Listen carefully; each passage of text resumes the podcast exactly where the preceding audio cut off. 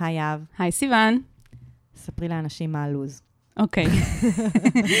הפתיע, נכון? כן. זה כזה, ספרי לאנשים מה... אה, לא אה, השיט לא שלך. השיט, אה, וואו. אה, טוב, הלו"ז הוא כזה. אנחנו, אה, למי שלא היה איתנו בפרקים האחרונים, אנחנו אה, הוצאנו לאור פרקים שהקלטנו אותם לפני המלחמה, לפני ה-7 באוקטובר. נכון. וגם אה, אמרנו כל פעם בתחילת פרק שאנשים ידעו שזה הוקלט לפני, ועל כן צריך אה, לקחת את זה בחשבון כשמאזינים. אבל את זה אנחנו מקליטות אחרי. וזה גם משנה קצת, אנחנו לוקחות בחשבון את זה כשאנחנו מקליטות, אתם לוקחים את זה בחשבון כשאתם מאזינים, ואנחנו יוצאות לדרך חדשה שבה אנחנו חוזרות להקליט, נקרא, נקרא לזה פרקים כרגיל, אבל גם קצת לא כרגיל, נכון, כי שום דבר הוא לא רגיל יותר. נכון, כי המציאות השתנתה. נכון. חשוב להגיד שהתכנים שיהיו בפרק הם לא קשורים למלחמה, אלא לשיט הקטן, או... הוא לא קטן, אבל לשיט, פשוט. כן, כשבזמן מלחמה, אז כאילו כל השיט שאנחנו מתייחסות אליו כלא השיט הקטן, אלא השיט האמיתי ביום-יום, פתאום זה כאילו מתגמד נכון. לעומת המלחמה, אבל אנחנו רוצות להזכיר, זה לא שיט קטן. זה לא שיט קטן. על אף שאנשים מתים ודברים נוראים קורים, השיט הזה הוא עדיין... אה, יש לו מקום. אפילו כן. אני אגיד יותר מזה, דווקא בתקופות של מלחמה, השיט שלנו, הרגיל, שאנחנו מתמודדים איתו, האישוז שלנו, הוא עוד יותר מקבל עוצמות. הכל צף. כי הכל צף, שטח. כי יש יותר חרדה ויש יותר דיכאון, אז דווקא לתת לזה מקום, זה חשוב, מאוד, כן. ואפשר אפילו לנצל את זה שכולם חרא. זה פשוט לתת מקום לחרא, לצוף, כן, ולטפל בו, ולעשות ניקוי, וכל מיני דברים שאפשר לעשות עכשיו. כן. וכמו שאנחנו אוהבות להגיד, שיט של אחרים, חצי נחמה, נכון. אז אולי זה יהיה נחמה גם מהשיט שאנחנו חווים, ה... שאולי נדמה לנו שהוא קטן לעומת המלחמה, אבל הוא לא, וגם באופן כללי, להתנחם להתנחם מהשיט פשוט של אחרים. כן, כי אנחנו באמת חושבות שלפעמים להתעסק ב- בשיט היומיומי, הוא, הוא באמת מהווה איזשהו מפלט מהדברים הגדולים שאנחנו מתעסקים בהם עכשיו. כן. אז עכשיו ספרי לי, סיוון לוטן, מה השיט שלך? אוקיי, אז אה, אי שם פעם התחתנתי. נכון, עוד, זה מרגיש כאילו זה היה לפני שנתיים, אבל זה בעצם ממש. לא היה לפני שנתיים. ממש רגשית, ממש לפני, מרגיש לפני שנתיים, ממש. למעשה לפני מספר חודשים. ואז טסנו לירח דבש, והשיט שלי הוא שיט של עולם ראשון, שזה כאילו, כי טיילת בעולם השלישי? כן, לא, דבש?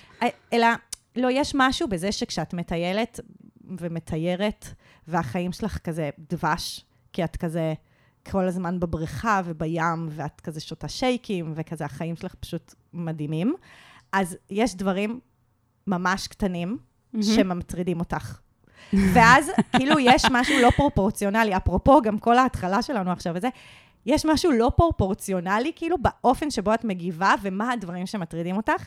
עשיתי רשימה של הדברים שהטרידו אותי לאורך הירח זה מה. שסיוון עושה כשהיא לא עובדת בחמש עבודות ומקליטה פרקים של שיט של אחרים, בדיוק. ועושה סרטונים לסייף סקול, אז היא יושבת ועושה רשימה של שיט קטן כן. של בן אדם מעולם ראשון במדינת עולם שלישי. בדיוק. יפה, אהבתי. עכשיו, במדינת עולם שלישי שעושה תיירות לאנשים מהמערב. אה, סבבה? כן. כי זה מאוד, זה מאוד העניין. מדהים. אוקיי, אז, אוקיי, אז דברים שהתעסקתי בהם בירח דבש. אחד, המיץ מנגו היה קר מדי.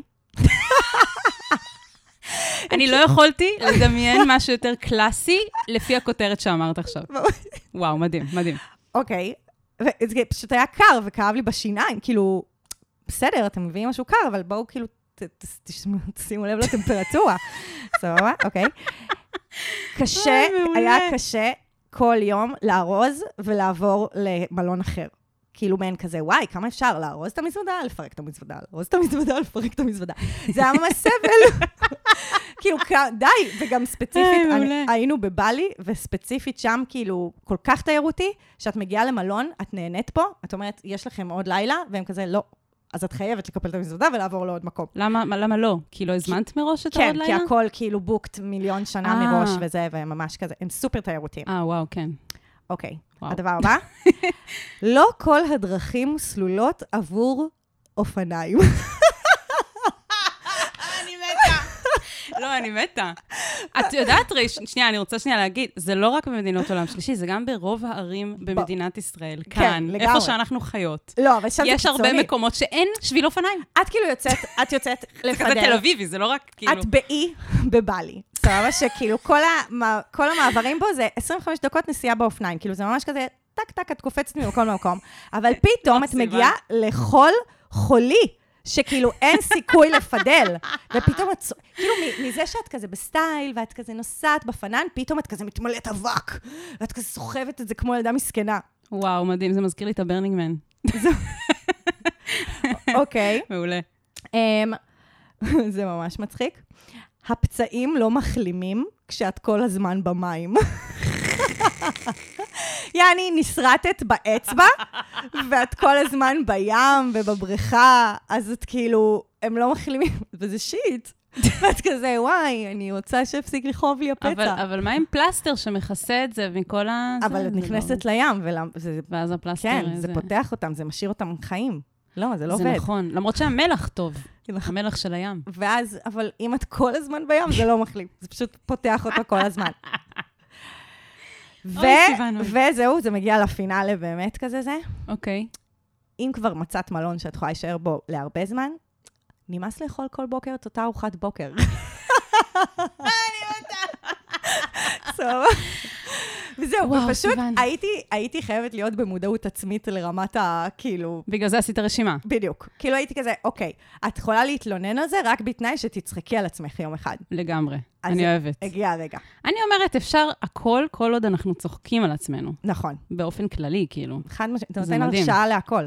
כן, אני אוהבת שאנשים כאילו לוקחים את עצמם פחות ברצינות, נכון. בשביל שהחיים יהיו יותר קלים. ממש. זה פשוט זה עוזר. עוזר, זה כן. עוזר. הנה, זה מה שאנחנו עושות. אנחנו מצחיק. תמיד ממליצות. אמ, בגלל זה אנחנו מזמינות אתכם תמיד לשלוח לנו שיט קטן, כאילו בהודעה קולית, כי זה עוזר לעבור את החיים פשוט יותר וואי, בקלות. לגמרי. האמת שמה שאת אומרת, קודם כל זה קורע, ותודה ששיתפת אותי, זה היה באמת שיפר לי את היום משמעותית, ואת השבוע נראה לי.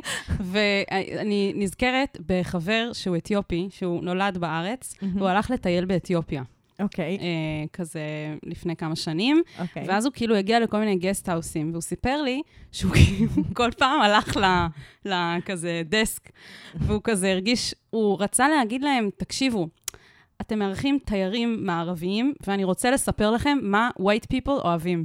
כי אני יודע, איזה של- כי אני שליח, חי. איזה כן. שליח. שליחות. הוא בא עם. מהסוכנות. בדיוק. הוא כאילו אמר להם, לא, לא, אנשים לבנים לא אוהבים שעושים ככה. הוא גם, אה, עכשיו אני נזכרת. הוא גם מבין את התרבות. כאילו, בדיוק. כן. הוא הבין שהוא צריך כאילו להסביר. עכשיו, הוא, הוא התנדב שם באיזה מקום, את יודעת, באיזה חווה, ומלא תיירים כזה לבנים מגיעים, והוא כאילו הרגיש ממש כזה צורך לתווך. אתם צריכים להבין ש-white people אוהבים כשעושים ככה וככה. נכון. זה בדיוק כאילו, קורה. זה מדהים. מדהים. כן. אז אה. קיצר, תרשמו מיץ מנגו, כאילו, בטמפרטורת החדר, סבבה? לא, לא קר מדי. תודה. טוב, יהב, אנשים הגיעו, ועד עכשיו הם לא יודעים לאן הגיעו, אז את יכולה לספר בכמה מילים לאן הם וואי, הגיעו? נכון, שכחתי שכאילו זה לא מובן מאליו. כן. אז uh, אני יהב ארז, וכאן איתי סיוון לוטן, ואתם איתנו בשיט של אחרים, עצות לחיים עצמם, הפודקאסט שבו אתם כותבים לנו באנונימיות על הבעיות שלכם, ואנחנו משתדלות לתת עצות כמה שיותר טובות, לתת אמפתיה, לתת חמלה, לתת חיבוק, uh, ולהתנחם בזה שלכולם יש שיט. נכון. אז נתחיל? יאללה, נתחיל.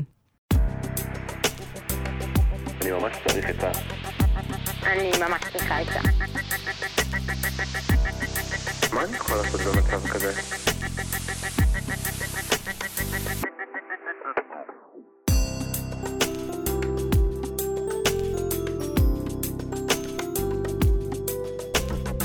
שיט של אחרים. אז הפונה הראשונה שלנו היא ג'יני ויזלי, בת 22. אני חייבת לציין שאני הכי אוהבת את הארי פוטר בעולם. אני וחבר שלי בקשר כבר שנה וחצי. שנינו יצאנו מזוגיות שלא מתאימה לנו, וכמה חודשים אחר כך הכרנו. חבר שלי קצין בקרבי, ואני השתחררתי לפני שנתיים. ובמשך כל הקשר שלנו נתקלנו בקשיים עם העובדה שהוא סוגר הרבה בצבא, ובכלל, ביום-יום הראש שלו כמעט אך ורק שם בגלל התפקיד התובעני, ואני משתדלת לקבל את זה למרות הזמינות הנמוכה. חוץ מזה, הקשר שלנו מדהים, עם המון אהבה וצמיחה משותפת. אנחנו מוציאים המון טוב אחד מהשני. הבעיה העיקרית היא שיש בינינו פער מבחינת החשק המיני. הוא מאוד בתוך הצבא, ולא מרשה לעצמו לחשוב על דברים כאלה. וגם לרוב מאוד עייף פיזית. ואני מאוד עסוקה בפיתוח המיניות שלי, בתור מישהי שלא הייתה מחוברת לזה עד גיל מאוחר יחסית. עכשיו אני מרגישה שאני במקום מפותח ובמגע עם המיניות שלי, אבל מתוסכלת שיש לי אפשרות לממש את זה איתו, רק כשהוא בבית. ורוב החודש לא יכולה לפתח שיחה מרחוק או פלירטוטים, כי הוא לא פנוי לזה רגשית. יש עוד גורם עמוק לנושא. חבר שלי סוחב טראומה מסוימת מיחסי מין עם הבת זוג הקודמת שלו. הם בקושי שכבו, והוא היה צריך מאוד להדחיק את זה במשך המון זמן. אני מעלה את הנושא הרבה, אבל הוא לא משתף יותר מדי, בעיקר מתוך כבוד לאקזיט, אבל בעיניי זה גם מאוד מודחק, והוא בעצמו לא ממש מנסה להבין איפה הבעיה. איך להתמודד עם המרחק וההבדלים ברמת החשק המיני. חוץ מאוננות, זה יותר לבטא את עצמי מאשר חוסר סיפוק. וגם איך לעזור לחבר שלי להיפתח יותר. וואו, מעניין מאוד. קודם כל, טוב שסיוון לוטן כאן איתי, אבל אני מרגישה שמעל שלוש שנים של להקליט ממש. איתך פודקאסט, אני כבר יודעת איך עונים על התשובה הזאת לגמרי. בלעדייך. אין, ואיתך? יהב ארז, עשית כבר התמחות, כן. ממש. אז קודם כל נתחיל בזה שנגענו בעבר בחוסר אה, התאמה, נקרא לזה, בחשק המיני, איזשהו פער בחשק המיני, והיא כבר מראש אומרת, כאילו, יש איזשהו פער, זה קיים, ובנוסף יש על זה עוד שכבות. כלומר, לה יש יותר אה, את החשק ולא יש פחות, נכון. מכל מיני סיבות. כן. ומה שמעניין אותי זה שהיא מדברת על הסיבות שהן כביכול הסיבות על פני השטח, ואז אחרי כל זה, היא מגיעה למה שבאמת קורה כאן. שמה ל- קורה כאן? ללב-ליבו של העניין. אני חושבת שהמשפט שהכי כזה זעק לי מתוך הטקסט, זה, בעיניי, זה גם מאוד מודחק, והוא בעצמו לא ממש מנסה להבין איפה הבעיה. אוקיי. אני מרגישה ששם, כאילו, יש בסופו של יום יותר את המשקל ואת השורש העניין, מאשר זה שהוא נמצא הרבה בצבא, ושהם לא מתראים הרבה, ושגם כשהם לא מתראים, אז אין את היכולת לעשות כל מיני דברים שאפשר לעשות מרחוק. כי אם הוא היה פנוי רגשית לזה, כי היה מנסה להתמודד עם הבעיה ולא להדחיק אותה, אז גם את הדברים מרחוק, נגיד, אפשר היה לעשות. ואני חושבת שהיא באיזשהו מקום, היא יודעת את זה הרי, היא כתבה את זה נכון. בעצמה. אז, נכון. אז קודם כל אני רוצה להגיד שג'יני ויזלי, אמ, מדהים כאילו שאת את יודעת להגיד את הדברים האלה כבר בעצמך, את כבר כאילו מין כזה מבררת את הדברים כן. עם עצמך, ומה שהחלק החסר פה, כמו שאנחנו רואות בהרבה פניות, זה בעצם תקשורת. שהוא, כן, שהוא השתתף בתוך התהליך המחשבתי הזה שהיא עברה פה עכשיו, נכון. עם עצמה. אבל הדבר שהכי קפץ לי, אפרופו שהוא השתתף, זה ש... ואנחנו אומרות את זה המון כאן בפודקאסט, שאני לא יכולה להכריח את הבן זוג שלי לעשות עבודה על עצמו, אם הוא לא רוצה לעשות את העבודה הזאת. נכון, כאילו- כמו שאימי ויינהאוס, כמו שאימי ויינהאוס אומרת, I can't help you if you can't help yourself. יפה. נשים אני לינק חשבתי, לשיר. try to make me go to rehab, but I won't go, go, go. נכון, כי בעצם היא סבלה בדיוק מאותה בעיה שהבן זוג שלה סבל ממנה. אה, באמת? שהוא לא רצה לעזור לעצמו, והיא כל הזמן ניסתה לעזור לו, ואז היא הבינה את זה ושרה את זה, וגם היא לא רצתה לעזור לעצמה, ולכן היא היא התאבדה. כבר לא בחיים היום. סליחה, אין אזהרות. טריגר היום. כן. אוקיי, אז לא, אז אני רוצה להגיד, כאילו, דווקא אני הייתי רוצה להתייחס לזה בצורה יותר מאוזנת, כי כאילו אם אנחנו שמות את, הרוב, את, את, את כובד הפנייה על מה שהוא מספר, אה, מה שהיא מספרת שהוא מספר, אז זה כאילו יוצר, ואנחנו יודעות את זה, שאין דבר כזה באמת בזוגיות, שמישהו אחד הוא מהווה את הבעיה. כן, זה תמיד, אה, takes two to tango, מה בדיוק. שנקרא. ובעצם מה שהיא מספרת לנו זה שיש פה עניין של קצבים שונים. היא הרבה זמן לא הייתה בקשר עם המיניות שלה, עכשיו נפתח לה, והיא כן. כזה מאוד ב- מתעסקת בזה. והוא, כאילו, בעצם עכשיו מתמודד עם איזשהו, הד- כאילו, הדחקה, מקום לא פתור עם המיניות שלו, ואז זה, זה דבר שהוא יותר מורכב לו, כאילו, לגעת בזה. כן, וזה אז- נפגש אחד עם השני, בדיוק. וזה מייצר את השיט ש... בדיוק, כי זה פה. היה יכול להיות, הרי זה היה יכול להיות שהיה לו איזה משהו עם המיניות שלו, אבל היא לא הייתה כזה עסוקה במיניות שלה, ואז לא היינו בהכרח פוגשות את הקלאש הזה. אז זה נכון. כן משמעותי לקצבים השונים. כן. וכמובן, גם חשוב להגיד, כאילו, זוגיות היא מורכבת מתקופות. כאילו, אני גם רוצה לתת כזה אורך נשימה, כי האמת שזה גם מאוד קשור למלחמה, אפרופו, אנשים מאוד מודאגים מזה שאין להם חשק מיני עכשיו. Mm, וכאילו, אני לא יודעת, אנחנו, הפרק הזה יצא עוד, הר- כאילו, עוד הרבה זמן, אבל אולי עדיין אין להם חשק מיני, וזה בסדר. כאילו, כל תגובה היא, היא בסדר, גם אם יש וגם אם אין. אבל אנשים מאוד מודאגים שזה ייתקע. כאילו, שחוסר החשק המיני ייתקע. מהמם. והמיניות שלנו היא, היא מקום, היא מרחב, תמיד אפשר לחזור אליה. זה כזה בא בגלים, כן. אומרת. ו, וגם להסתכל על, ה, על הזוגיות ממקום של יש גלים ויש תקופות שהן כאלה ויש תקופות שהן כאלה, נותן גם איזושהי, איזושהי מנוחה גם לתקופה הזאת. כזה, זה ברור שזה מדהים שאת לא בהימנעות ואת כן בקשר עם זה ואת לא פשוט כזה מדחיקה את זה, אבל זה גם משמעותי לאורך רוח להגיד כזה, אוקיי, עכשיו אנחנו בתקופה כזאת. יכול להיות שהיא תיקח כמה חודשים, יכול להיות שתיקח כמה שנים, עדיין, אם יש לך את הרצון להיות בתוך המערכת היחסים הזאת, ואת רואה את העתיד בתוכה, אז זה גם לד- לדעת שהדברים כל הזמן נעים ומשתנים, והדינמיקה משתנה, ואתם תהיו במקומות אחרים, כי פשוט יש כל הזמן תנועה. כן. אני גם רוצה להוסיף איזה disclaimer, בגלל מה שאמרת, שלא נבלבל, מהמם. בהקשר של, אה, הזכרת את המלחמה, והיא מדברת על מישהו שמשרת בצבא. אנחנו רק, חשוב לנו להגיד, הפנייה עצמה נכתבה לפני המלחמה, נכון. אבל אנחנו עונות עליה אחרי. בזמן, או נכון. אחרי, תלוי מי נכון. מסתכל על זה. אבל... אבל אה, בוא נגיד שעומס, באופן כללי, הוא גם אחד כן. הדברים שגורמים לחוסר חשק מיני. כן, ומצד שני, אני גם, חשוב לי להגיד, כאילו, ה- השירות הצבאי, הלו"ז העמוס, חוסר הפניות, אני חושבת שזה הכל דברים שאפשר להלביש על הדחקה, והם סוג של משרתים אותה. כי אז תמיד נורא קל לי להגיד, אני עמוס, אני זה, אני זה, אבל מה Mm. בעצם באמת יושב שם, כמו שאמרתי?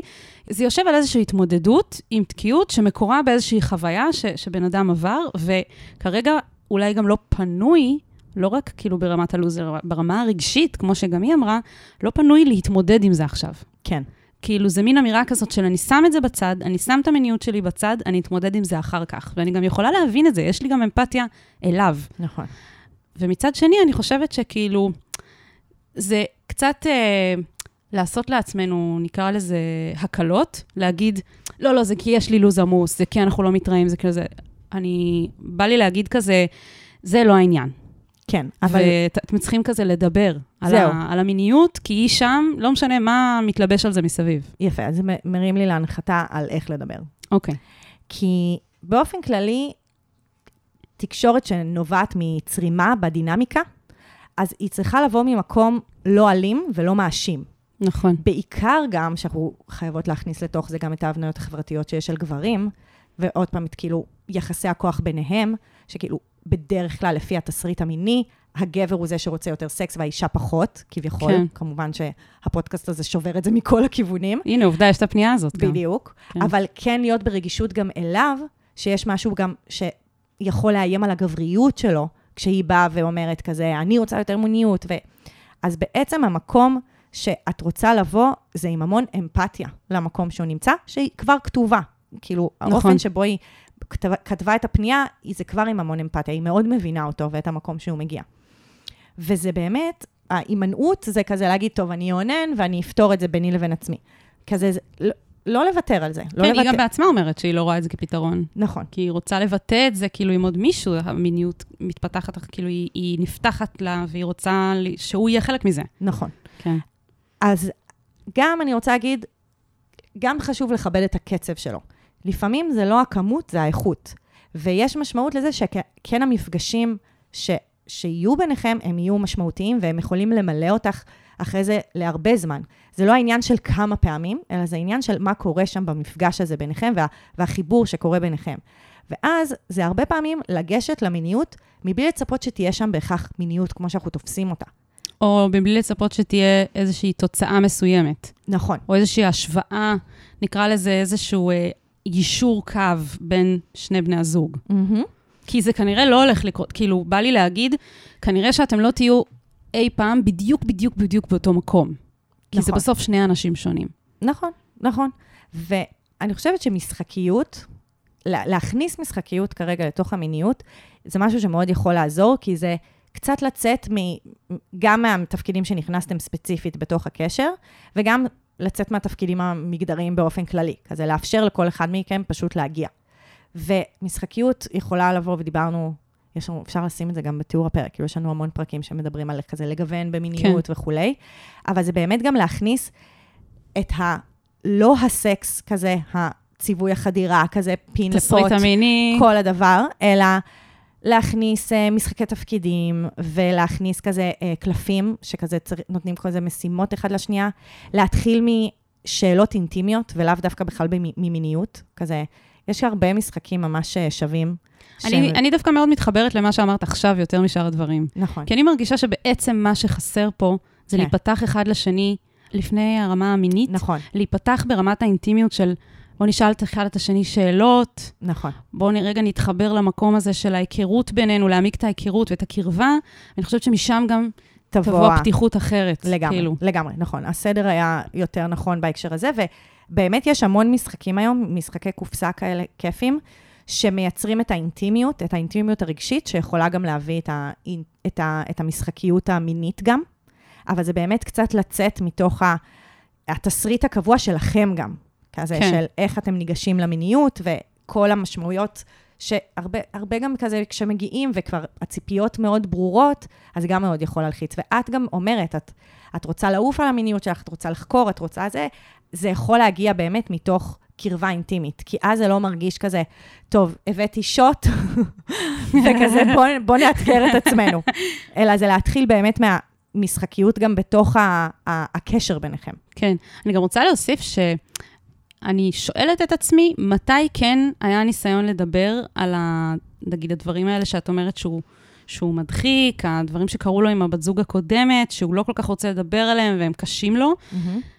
האם זה דבר שעולה כשלמשל אה, את מאוד רוצה שתשכבו והוא קצת פחות, ואז מדברים על זה, כי זה כאילו עכשיו זה, זה שם? ואז זה זמן מאוד טריגרי לזה. בדיוק. או כן. שזה כאילו איזושהי סיטואציה שבה, אוקיי, ברור שאנחנו לא...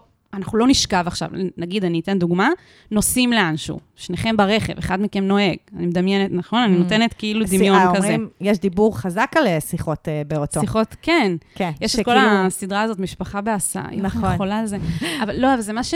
אני, אני כאילו מדמיינת לי סיטואציה שבה זה ברור שאתם לא הולכים לעשות משהו מיני, ולכן. זה גם מנטרל את זה עבורו, והוא יכול להרגיש בטוח, להיפתח רגשית, מבלי שזה יהיה ב, על, ה, על הבמה הזאת, נקרא לזה, של כאילו... אני, אנחנו עכשיו לא שוכבים בגלל שיש לי את העניין הזה, לא. מהמם. אנחנו רוצים לדבר על זה כי אנחנו רוצים להכיר אחד את השני יותר טוב, ולהיות אחד עם השני, ולהיות בקרבה, ולהתמודד ביחד עם משהו, בלי קשר למה רמת החשק המיני של כל אחד מאיתנו, כרגע. מעולה. זה יכול להיות מעניין, אני לא יודעת, אולי זה כבר משהו שעשיתם. אז זה באמת, כאילו, אותי מעניין לשאול אותך, ג'יני ויזלי, באיזה סיטואציות ניסיתם לדבר על זה? כי אולי שווה לנסות סיטואציות אחרות שהן כביכ- כביכול סוג יותר של... ניטרליות. כן, ניטרליות מבחינה מינית. כן. כן. ואני אגיד עוד מילה על המצב שהוא נמצא בו, כי זה נשמע שבקשר הקודם, אה, בעצם המיניות שלו נתפסה כמשהו אה, מתקיף. כאילו, אם הבת זוג לא רצתה לקיים יחסי מין, אז הרבה פעמים כשהיה לו חשק, אז הוא קיבל על זה בעצם איזושהי כזה, איזשהו פידבק כזה שמרחיק, ואז הוא יכול להיות באמת פיתח איזושהי התניה כזאת. בדיוק. כן. איזושהי התניה שכזה המיניות שלו היא מסוכנת, או שהיא לא מתאימה, או שהיא לא מותאמת, או כל מיני דברים כאלה. מעניין, מעניין. ובעצם דרך הקשר הבריא שלכם, ו- ושוב, פה עוד פעם מגיעה האמפתיה, ולא לדחוק בו, ו- כי אז זה גם ללכת לכיוון השני, כאילו מעין כזה, החוסר חשק מיני שלו הוא זה שלא בסדר. אז כאילו מ- מתוך החיבור האינטימי שלכם, יכול לצאת ממנו פשוט משהו אותנטי.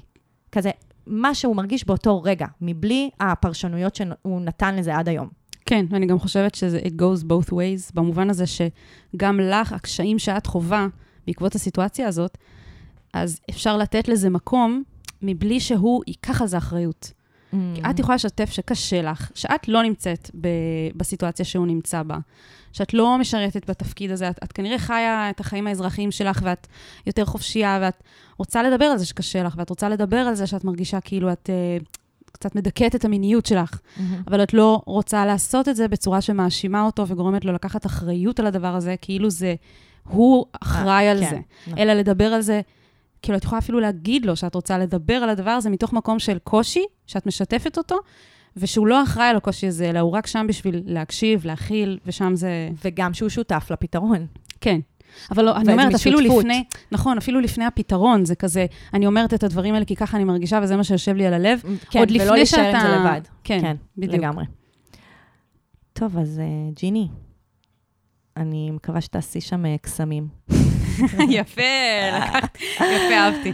אברה קדברה, סתם. מי הבין את הבדיחה של סיוון?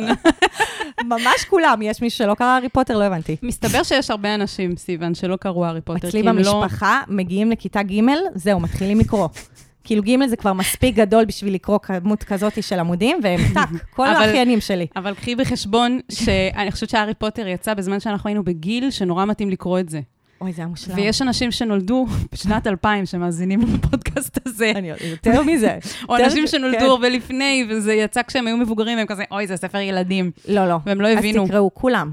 תקראו. כולם תקראו, זה ספר. מדהים. זו העצה שאנחנו מסיימים. סתם, יש שם בעיות קשות עם המיניות, בסדר. לפרק בשיט אחר. וואי, נעשה פרק, וואו, סיוון, הבאת רעיון. לגמרי. לא משנה, יאללה. יאללה.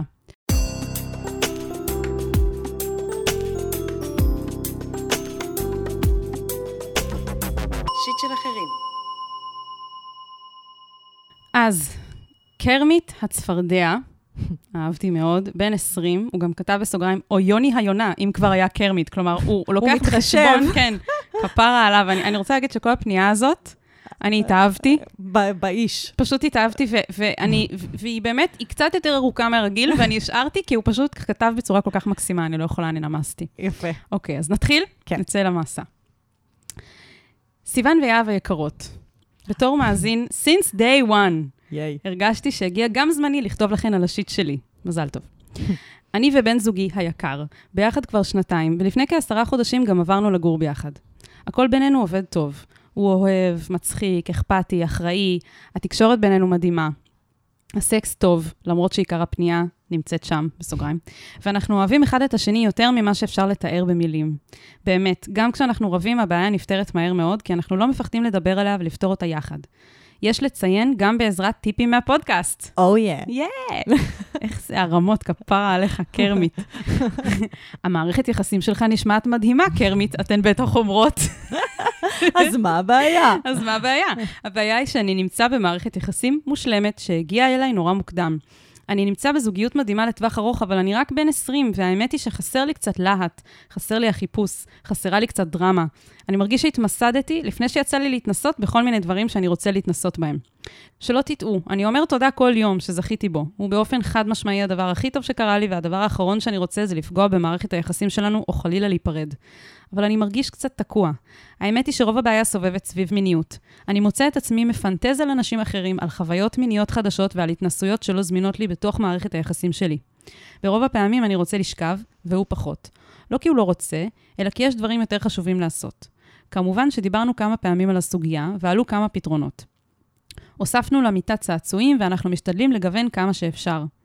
זה כיף, אבל לא בדיוק פותר את הבעיה. בנוסף, דיברנו על התדירות.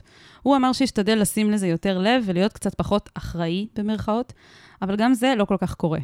פתרון נוסף שעלה היה לפתוח את מערכת היחסים. הוא מתנגד בתוקף ומאוד מתקשה לדבר על הנושא, ואם לומר את האמת, אני לא יודע אם זו כוס התה שלי בעצמי.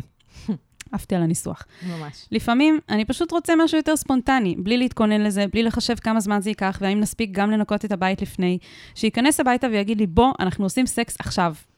המצב גורם לי להרגיש קצת מתוסכל. מצד אחד אני בזוגיות מדהימה, אני מרגיש נאהב ואוהב ונוח. מצד שני, יש משהו שחסר ואני לא יודע איך למלא את החוסר הזה. בכנות, אני אפילו לא בטוח מה החוסר. אני לא רוצה לפגוע בו או בזוגיות שלנו, ואני ממש ממש לא רוצה להיפרד או לעשות משהו שיגרור לפרידה. הוא חשוב לי ואני רוצה לפתור את זה יחד איתו, אבל בכל פעם שאני מעלה את נושא הלשכב עם אחרים, הוא נחבא וקשה לו מאוד לדבר על זה. הטיעון של יש דברים לעשות הוא נכון ומוצדק, באמת צריך להשקות עציצים ולתלות את המדף הזה, אבל המיניות שלנו חשובה באותה המידה. אני רוצה ליהנות גם בגבולות הבית שלי, ולא רק לדאוג לסדר שלו. אני מרגיש קצת כאילו אני במערכת יחסים של זוג בגיל 30 ולא 20. בדרך כלל זה טוב, זה אחראי וחכם, ולרוב זה עובד, כי גם אני אדם כזה. אבל לפעמים לא בא לי להיות אחראי וחכם, אלא פשוט ילד בן 20. האם אני פריבילג שלא מסתפק במה שיש לו? האם הדשא של השכן ירוק יותר, או שאפשר לפתור את זה איכשהו ביחד? אילו פתרונות אפשר לנסות? איזה פנייה. כפרה עליך, ממש, קרמית. ממש. הוא באמת אה, כתבת בצורה מאוד אה, יצירתית וכזה מכניסה אותנו פנימה, וגם נכון. כזה, ממש אני יכולה להרגיש את האהבה שיש ביניהם, ואת כן. הזוגיות המאוד מאוד כזה טובה ופורה, וכזה כיף לשמוע. אה, על מה שיש ביניכם, ואתה לא פריבילג והכל טוב, אנחנו ניתן עוד רגע תיאוריות שנותנות לזה גם תוקף. כן, האמת שאני גם שמתי לב שהוא כאילו אומר, יש לי משהו נורא גדול וטוב, ואני מרגיש אשם על זה שאני בכלל בא בתלונות, ולכן השיט שלי הוא לא, אין לו תוקף. ואני רוצה כאילו קודם כל את זה להוריד מהשולחן. נכון, קודם כל להגיד כאילו, הכל בסדר, נכון. כל שיט מכבדת בעליו, כמו שאנחנו אוהבות לומר. וכן, מה שאתה אומר זה שיט, זה נכון. שיט לכל דבר, הכל בסדר, כאילו, הכל בסדר, כמו שהוא אומר, נכון. אבל גם יש שיט, כי ככה זה החיים. נכון, וגם אני חייבת להגיד שהנדבך הזה, שבעצם השכבה הזאת של הביקורת על הקושי, היא אחד הדברים שלא מאפשרים לתת לו מקום, נכון. לאוורר אותו, לפתוח אותו, כי, או לפתור אותו אפילו, כי כאילו יש, זה בעצם איזושהי ביקורת עצמית שמחרבת אותנו, כאילו, נכון. זה לפעמים יותר מכשיל מהקושי עצ- עצמו. כן. ואתה לא יכול לגשת אליו, כי יש ש- שכבה שמפרידה בינך לבין הקושי הזה. כן. אז להתחיל? בואי, תתחילי עם את התיאוריות. סיוון. אני מחכה, אני מחכה ל- להרצאה. כן, זהו. אז, אני, קודם כל אני רוצה להגיד שיש לנו פרק על זה, שפרק 108, בזוגיות מאושרת אבל רעבה לעוד. זוכרת את ה- נכון. פרק, גם מישהי צעירה, בת 20 ומשהו, בזוגיות מושלמת, טוב לה ממש, והיא גם כזה רוצה עוד סקס.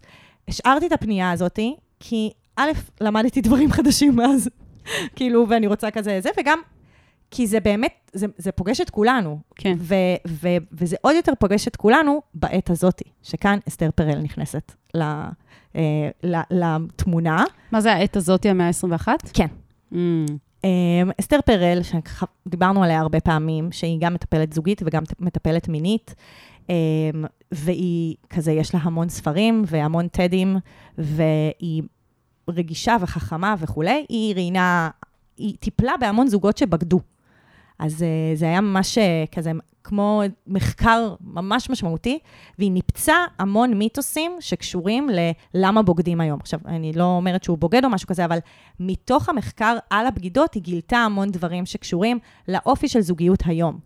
כן, וגם לאופי של אה, כל מיני פערים בחשק מיני ודברים כאלה, כי זה תמיד קשור למיניות. נכון, כביכול, בגידות. כביכול. זה, נכון. גם זה כביכול קשור למיניות. נכון. זה היופי בפנייה הזאת, ועוד פניות ש, שראינו בעבר, אבל כאילו, אני חושבת שזה נורא יפה שהוא כותב, הוא כותב כאילו על, על המערכת יחסים, ואת שומעת בתוך כל התיאורים הממש מדהימים שלו, שבעצם הבעיה פה היא לא מיניות בכלל.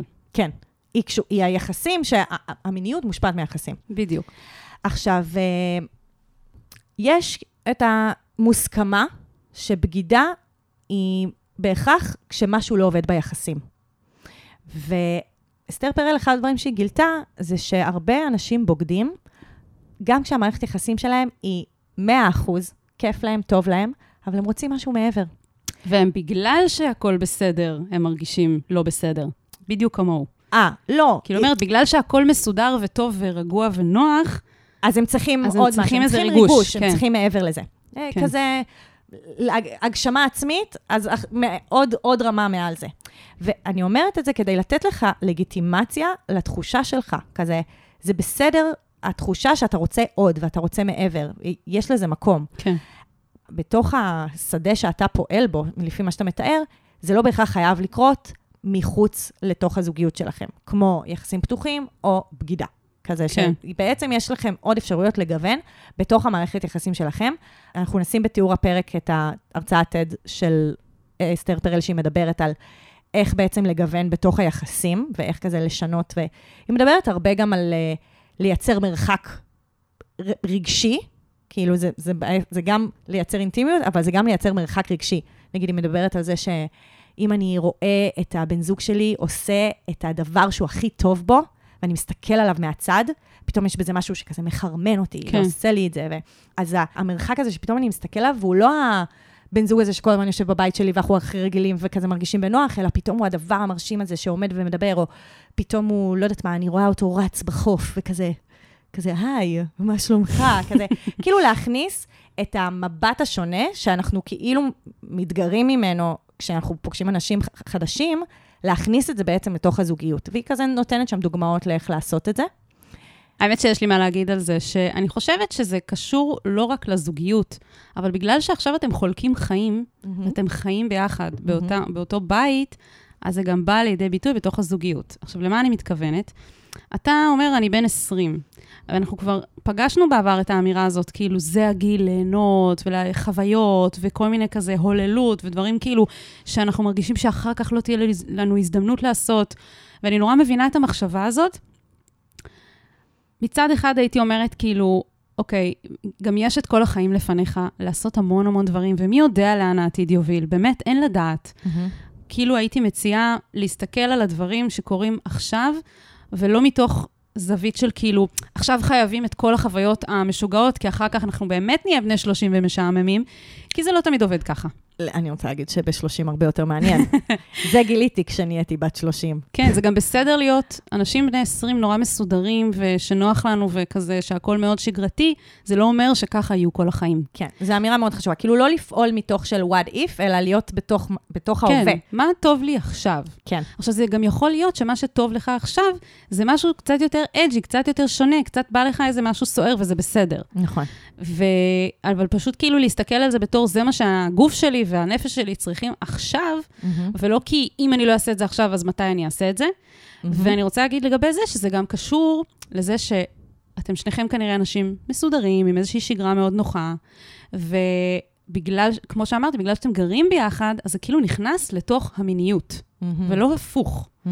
בעצם, יש פה, אני, אני רואה פה איזושהי מערכת יחסים שמתלבשת על. ש, שגרת יום-יום או חיי יום-יום של שני אנשים שמנהלים איזה שהם חיים נוחים, וזה בסדר. ואז אני גם אומרת, היציאה מהשגרה, היציאה מהנוחות, הדברים היותר סוערים, הם גם לא חייבים בהכרח להיות בתוך המיניות. Mm-hmm. כי יפה. כמו שאני רואה שזה לא רק קשור למיניות, גם אפשר לצאת מזה. למשל, אני אתן דוגמה, אתם יכולים למצוא כל מיני דרכים, מה שנקרא לגוון במערכת יחסים, לא רק במיניות. Mm-hmm. להחליט שאתם נוסעים לאנשהו, נגיד, סתם. או... מתחילים לטפס על הרים. זה יכול להיות כל כך הרבה דברים. עושים קריוקי. כן, וזה גם בסדר, כאילו, כמו שאמרתי, זה גם בסדר להיות כאילו מסודרים ושגרתיים וזה. זה גם יכול להיות, זה באמת כל דבר. אני חושבת שזה יותר תלוי בכם, כי אתם מכירים את עצמכם יותר טוב, כאילו, איך לצאת מהשגרה ולהיות יותר סוערים, גם לא רק במיטה. כן. כן, עבור המערכת יחסים. זה מאוד יפה, זה מאוד יפה. אז אני רוצה להתחבר, ו... את uh, הקראת שם איזה קטע שהוא אומר שלפעמים הבן זוג שלו לא רוצה לשכב, כי יש דברים יותר חשובים לעשות, וערכת את מה שהוא כתב. כלים, כביסה, להכין אוכל וכו'. אמרתי, אני צריכה איכשהו לקצר. קצת לקצר. כן. לא, לא, אבל לי זה היה חשוב שנייה להתייחס לזה, כי דוקטור אמילי נגוצקי, שגם עליה דיברנו הרבה. יקירת הפודקאסט. לגמרי. היא um, כזה דוקטור לחינוך מיני. איזה מגניב. אמ, העתיד שלך. כן, ממש. והיא עשתה דבר ממש מגניב, והיא חקרה זוגות ב... שיש להם סקס מעולה, והם במערכת יחסים ארוכת טווח. אוקיי, okay, מעניין. אוקיי, okay, רגע, אני אקריא את ה... היא גם כאילו הכי כזה בקטע של סייאנס, אז קוראים, לה, קוראים לספר הזה The Science of Great Sex in Long-Term Relationship.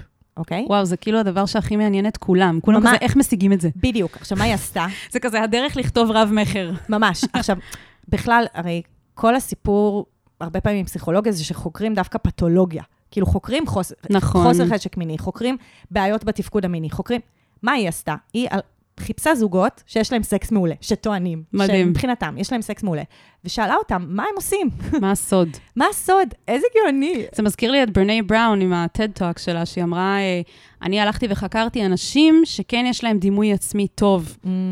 ו- ואז, ואז חקרתי כאילו מאיפה זה, איך, איך... לגמרי. או יש להם אמפתיה, לא זוכרת מה זה היה, אבל אולי זה היה כאילו קשור אחד לשני, אני לא זוכרת, נשים, נשים, זה נורא מעניין. אני זוכרת את, נכון? את הטד הזה. בקיצור, ואז מה, מה הדבר הראשון שהיא אמרה? כאילו, היא אמרה, הדבר שממש היה חותך בין כל הזוגות. אוקיי, מה?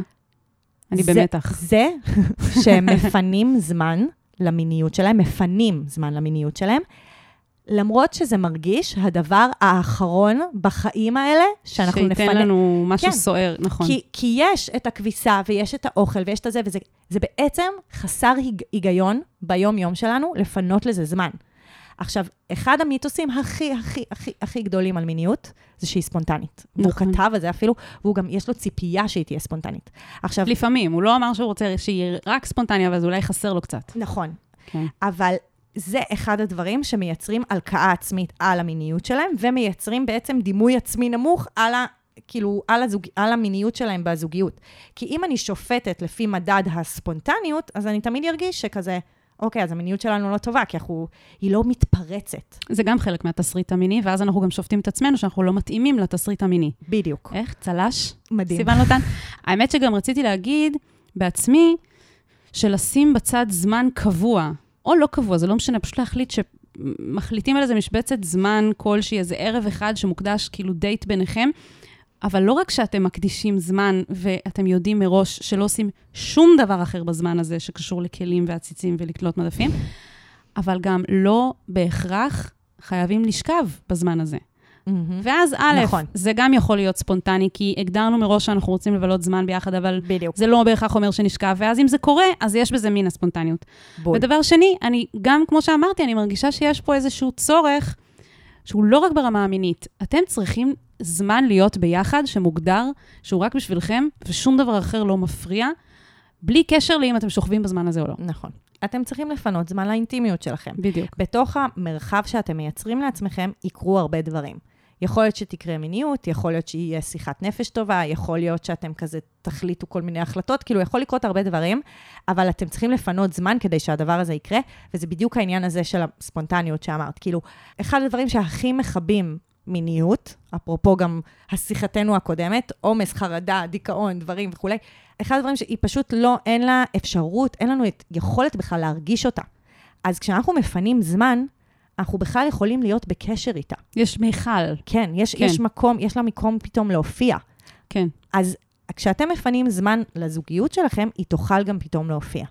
אני אצרף פרק פודקאסט שהיא ממש מסבירה ספציפית על המחקר הזה, וספציפית על המיתוס של הספונטניות, כי יש בו משהו מאוד מאוד מנרמל ב- Mm. ב- בחוויה של איך שאפילו, אפילו אחרי שתקשיב לזה, בעיניי, אתה כבר תתפוס את המיניות שלכם בצורה יותר חיובית ממה שתפסת אותה עד עכשיו. כן. אני רוצה לדבר על תקשורת, כמו שאנחנו מאוד אוהבות, כי לי קפץ המשפט, מתנגד בתוקף לדבר על הנושא, ואני כן רוצה להגיד שאם אחד מבני הזוג מתנגד בתוקף לדבר על משהו, אז יש כאן איזושהי בעיה. בעיניי, היא בעיה יותר משמעותית מכל רגישות. השאר. יש כאן רגישות. כן, עכשיו, הוא לא רוצה לדבר על יחסים פתוחים, וזה בסדר אם הוא לא רוצה להיות ביחסים פתוחים. אבל הוא צריך להיות מסוגל לנהל. את השיח על זה. נכון. ו- ופה ההבדל, זה לא אומר שהוא צריך עכשיו לפתוח את היחסים, זה רק אומר שהוא צריך לתת הזדמנות לשבת ולנהל שיחה על זה. וההתנגדות בתוקף, היא, היא אני מרגישה שהיא לא תורמת. זהו, אבל כאילו-. זה, כאן הפנייה הראשונה מאוד עוזרת לנו.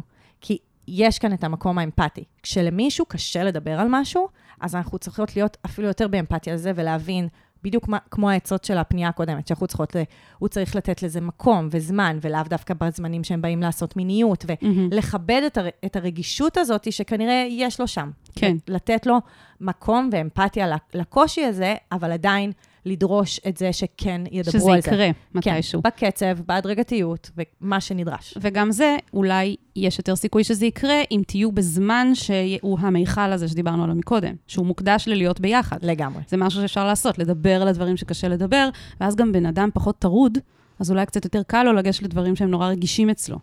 לגמרי. עוד דבר אחד שאני רוצה להגיד, זה על פנטזיות. Mm, כמו שלמדתי מהטובה ביותר, סיוון לוטן, הוא רושם, אני מוצא את עצמי מפנטז על אנשים אחרים, על חוויות מיניות חדשות ועל התנסויות שלא זמינות לי בתוך מערכת היחסים שלי. קודם כל, זה בסדר וזה נורמלי, נכון. ואני לא חושבת שכשאנשים מפנטזים על משהו אחר מחוץ למערכת יחסים טובה שיש להם, זה אומר שיש פה בעיה. זה לא בגידה. פנטזיות- פנטזיות זה דבר טבעי, להפך, זה אפילו יכול לשמש לך כדלק, ל... כאילו, זה אחלה. נכון. אני גם לא חושבת שזה מעיד שאנחנו לא מסופקים, נכון.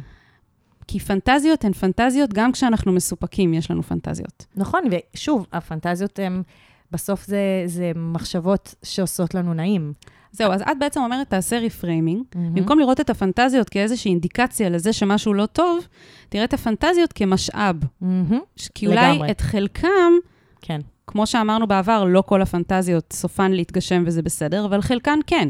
נכון. ואז באמת שאלה של, אפילו, אפילו לא בהכרח להתחיל מלהגשים אותן, אלא לדבר עליהן, וזה גם לוקח אותי שוב לזמן הזה שאתם מקדישים לשבת ולדבר, בין אם זה לדבר על יחסים פתוחים, עם הרגישות שצריך לדבר, וגם אפשר לדבר על הפנטזיות שלכם. כאילו, אני שאלתי את עצמי, בזמן שקראתי את זה, אם יש לך פנטזיות אחרות שאתה מדבר איתו עליהן, ואתם כן מחליטים להגשים אותן. אה, גם מעניין אותי מה הפנטזיות שלו, של הבן זוג. מהמם. אתם מדברים על זה, הוא מספר לך מה הפנטזיות שלו, תש... אתה שואל אותו מה הפנטזיות שלו, כאילו... חשוב? להגיד שהם לא חייבים לשתף בכל הפנטזיות שלהם. נכון, תודה רבה, זה נכון, אבל כאילו אני, אני שואלת את עצמי עד כמה הפנטזיות האלה מדוברות, מהמם. ושוב, כאילו, מבלי להגיד, אה, אני מפנטז על אנשים אחרים כי אני לא מסופק ממך, אלא בוא תשמע מה הפנטזיות שלי. האם זה, כן, האם זה יכול לשמש כאיזשהו כוח התנעה בתוך היחסים? אפילו לדבר על הדברים שפינטזתי עליהם, ואז המיניות כזה מתניעה, קצת כמו לספר איזה סיפור אירוטי. כן, אז זה יכול להיות אחלה חומר, אבל חשוב גם לציין שכזה, אתה לא חייב לשתף אותו בהכל. מותר לך שיהיה לך מחשבות ופנטזיות שהן רק שלך, והן מגרות אותך ועושות לך נעים, וזה לא נחשב בגידה, זה בראש שלך. אתה לא כן. מביא את זה לפועל, וכזה תהנה. כן, תהנה. כן. ולסיכום, תהנה. תהנו. תתענגו. אמן. ממש. כן, יהי רצון. טוב, אה, קרמית, או יו- יוני היונה. מה הוא? כן? מי זה יוני היונה? לא מה יודעת, זה, של חברת חשמל? מי זאת הדמות הזאת? אין לי מושג. תספר לנו, קרמית. אבל אה, כן, תכתוב לנו לשיט שאחרי הסערה, אם אתה עוקב... אה, אם אתה כזה מאזין הדוק, אז אתה יודע שיש את הפינה. ממש ככה, תוכיח לנו את הנאמנות שלך. ממש. טוב, אז אנחנו אוהבות יהב. אותך. כן, סליחה. אה, אנחנו אוהבות אותך. לגמרי. ויהב, תספרי לאנשים מה הם צריכים לעשות כדי לקבל מאיתנו מענה גם. אוקיי, אז uh, קודם כל, אם אתם רוצים עזרה או עצה, או אפילו רק אמפתיה או נרמול על השיט שלכם, תכתבו לנו, יש פה בתיאור הפרק ובקבוצת פייסבוק שלנו, שיט של אחרים, עצות לחיים עצמם, טופס אנונימי. לכו לטופס הזה, יש גם בלינק בביו באינסטגרם אגב, uh, ותספרו לנו מה השיט שלכם. אבל, בנוסף לכך, אתם גם יכולים לשתף אותנו במה השיט הקטן שלכם. מה נכון. המשמעות שיט קטן? כל אחת סוחבת איתה שיט קטן. זה בעצם הדברים שאני וסיוון אה, מדברות עליהם בתחילת הפרק. אם אתם גם קטנים, רוצים, מטופשים, נכון, מעצבנים, וכיף, וכיף. לשמוע אותם, ממש. וזה משחרר מאוד נכון. לספר אותם. אז אנחנו ממליצות, תקליטו לנו באינסטגרם הודעה מוקלטת, תספרו לנו על השיט שלכם, תרשמו גם אה, שם את ה... תרשמו, אני מקליטה או אני מקליט לשיט קטן, ואנחנו נשתף את זה. בפרק ייעודי. נכון. אולי גם אתם תקבלו במה לשיט הקטן שלכם. לגמרי. וזהו, ובבקשה, תדרגו אותנו חמישה כוכבים. לא משנה איפה אתם שומעים את זה, כי ככה זה יגיע לעוד אנשים ויעזור לעוד אנשים. וכולנו נחבק אחד את השני, וניזכר ששיט של אחרים, חצי נשמה, אה, חצי נחמה. יפה, יצא יפה. נשמה. יאללה, ביי. יאללה ביי. אני ממש צריך את ה... אני ממש צריכה עצה. מה אני יכול לעשות במצב כזה?